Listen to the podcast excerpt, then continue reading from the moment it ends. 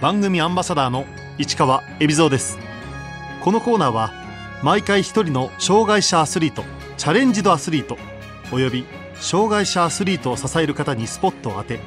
スポーツに対する取り組み苦労喜びなどを伺います。アンプティサッカー日本代表演筆記松村ジアスです。演筆記松村ジアス選手。ニックネームは筆記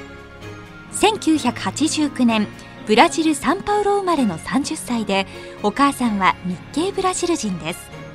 5歳の時事故で右足の太ももから先を失いますが片足を失った選手が杖をついてプレーするアンプティーサッカーの存在を知り13歳から競技を開始。18歳でブラジル代表に選ばれワールドカップに出場しました。2008年日本で就職したのをきっかけに日本での普及にも力を注ぎ2010年からは日本代表としてプレーチームの柱として活躍しています。縁筆記選手は5歳の時交通事故に。信号待ちで気づいたら車が突っ込んできたというかその時点でもう目つぶって開いたらもう足が切断されてて。2年間車椅子生活を送った筆記選手。成長期のため義足が合わず松葉杖で生活を送っていました。最初の頃は義足入ってる時には、まあ、大体杖をついたまま。でまあ外しても、まあ、そのままケンケンするか杖を使って、まあ、生活したりとかしてましたその頃から松葉杖でスポーツも再開した筆記選手、まあ、まさにブラジルは周りの人みんなサッカーをやっててでまあ自分も仲間に入れてくれて、まあ、子供の単純な気持ちで杖はあるしで足も1本だけでもあるから、まあ、それでどうやってできるのかなって適当にやり始めて、まあ、それでまあ少しずつできるようになってっていう流れですかね。そんなある日筆記選手は偶然アンプティサッカーの存在を知りました新聞にアンプティサッカーのブラジル代表がワールドカップ優勝したっていう記事が載ってて何ていうんですかねもう初めてこう自分のやり方と同じやり方で、まあ、競技としてやってる人たちがいるんだなと思って、まあ、ちょっとびっくりでしたね。アンプティとは手や足を切断した人という意味です。自分が普段やっているサッカーが競技になっていることに気づいた筆記選手。その当時はサンパルにチームがなくて水泳と卓球をやっててですねその先生たちと話したら、まあ、他の競技やってた切断者たちにリオで今度大会あるんでちょっとこう遊び気分でも参加しに行きませんかっていう声かけてくれたおかげで、まあ、自分もその大会出ることができました。最初は本当に、まあ、サッカー経験したことない人たちばっかりで、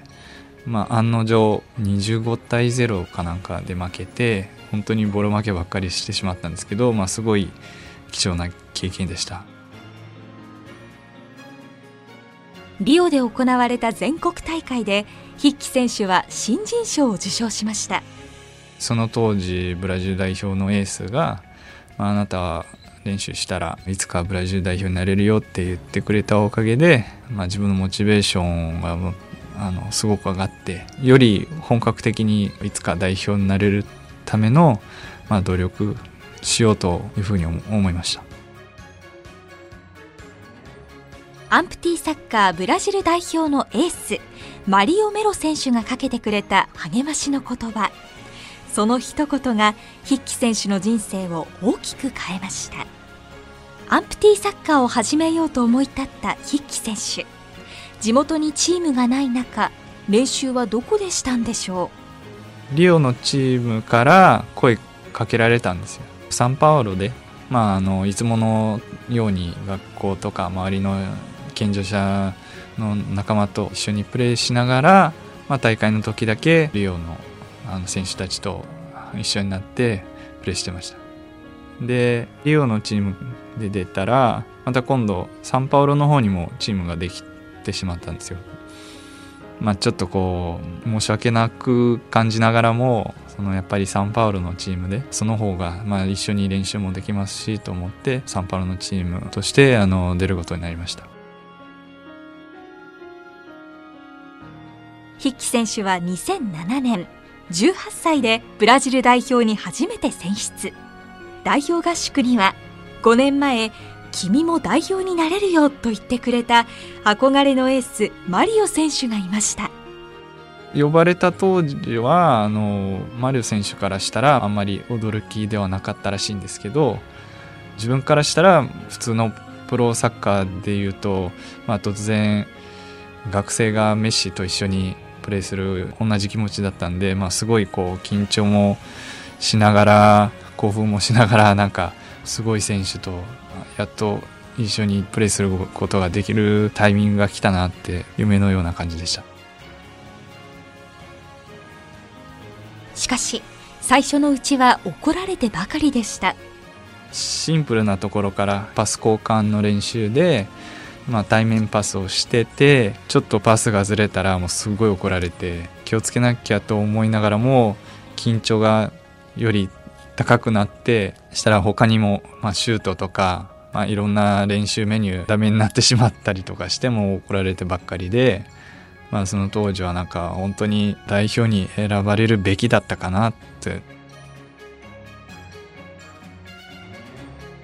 2007年。筆記選手はトルコで行われたワールドカップに初めて出場。ブラジルは開催国のトルコに敗れ4位に終わりました。最後の5分からまあ、多くても10分ぐらいしか出させてもらわなかったんですけどもピッチに当たってるんですけど本当に試合には入った気分にはならなくてですね。周りを見る余裕もなくて外国語ばっかり言うそのでっかい選手が ボールを奪いに来たりとかしてちょっと厳しいかなって最初思ったりしたんですよね。ブラジルはその当時はディフェンディングチャンピオンとして参加したんですけれども自分はまだ初出場ということであんまりこう責任はあんまり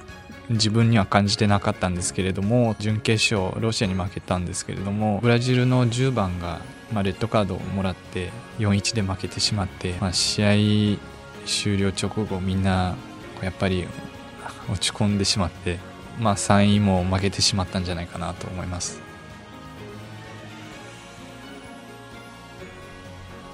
2008年高校を卒業後筆記選手は日本に渡り金融機関に就職しました。ブラジルの夏休みとか冬休みとか日本にいたおじさんおばさんに呼ばれて遊びに来れたりとかして、まあ、来るたびに憧れが増えてで、まあ、いつか日本に住みたいなって気持ちが、ま、大きくなってきてただ、まあ、日本語も全然わからなくてどうしたらいいのかなと思ったところがあのいとこに紹介してもらって今はもう11年ですね。当時日本にアンプティサッカーのプレーヤーは一人もいませんでした。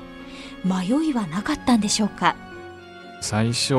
まあ、日本に来ることが決まって、まあ、日本は何でもある国だから、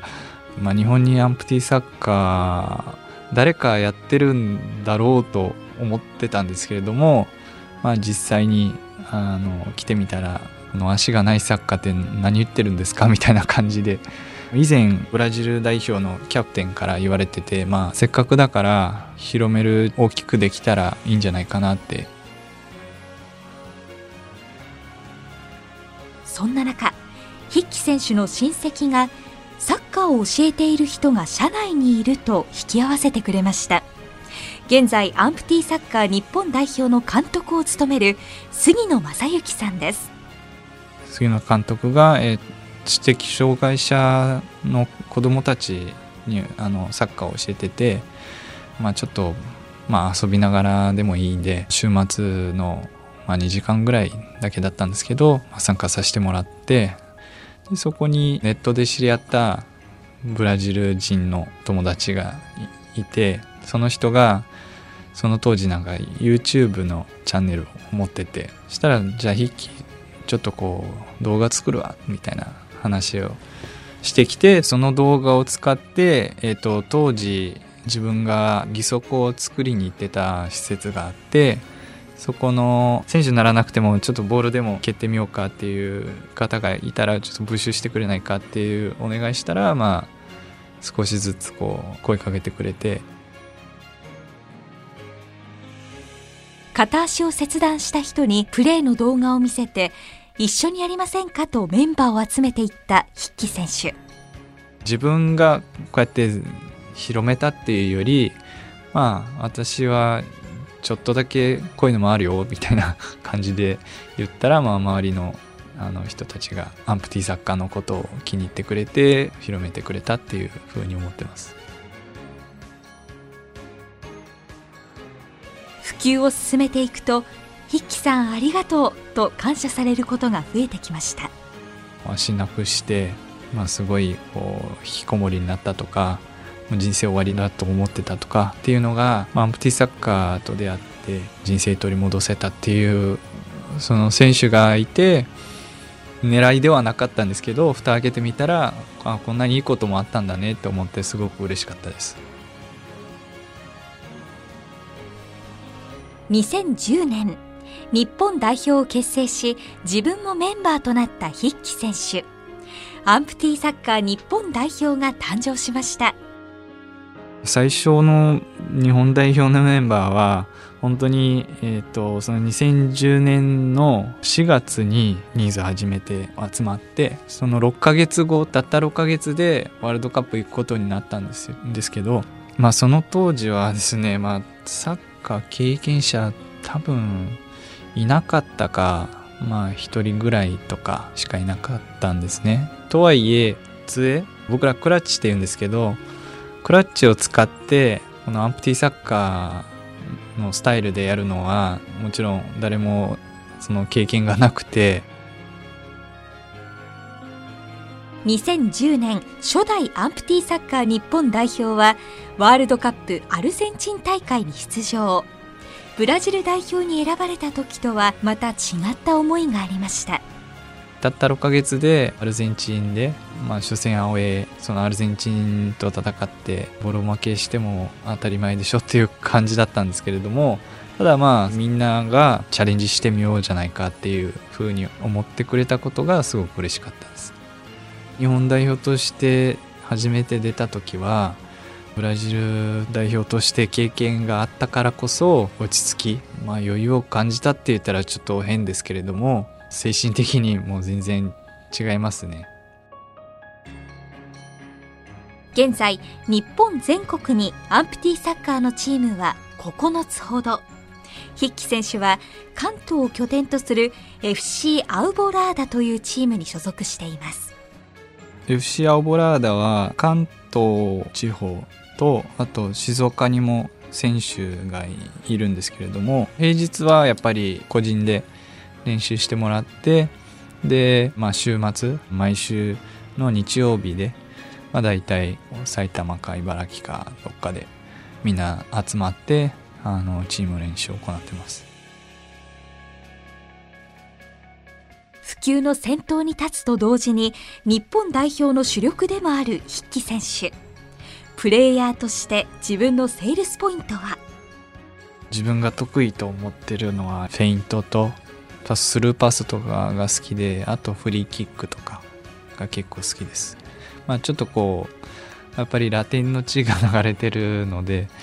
あのちょっとこうトリッキーなプレーとか面白いプレーが好きです。はい。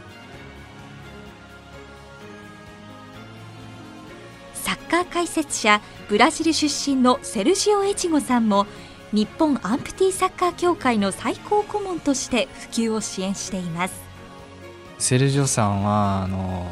まあ、最初の頃からしっかりサポートをしてくれてて厳しいイメージなんですけれども実際にはとっても優しくて、まあ、彼がいることによって、まあ、アンプティサッカーをより早く知られることになるんじゃないかなと思います。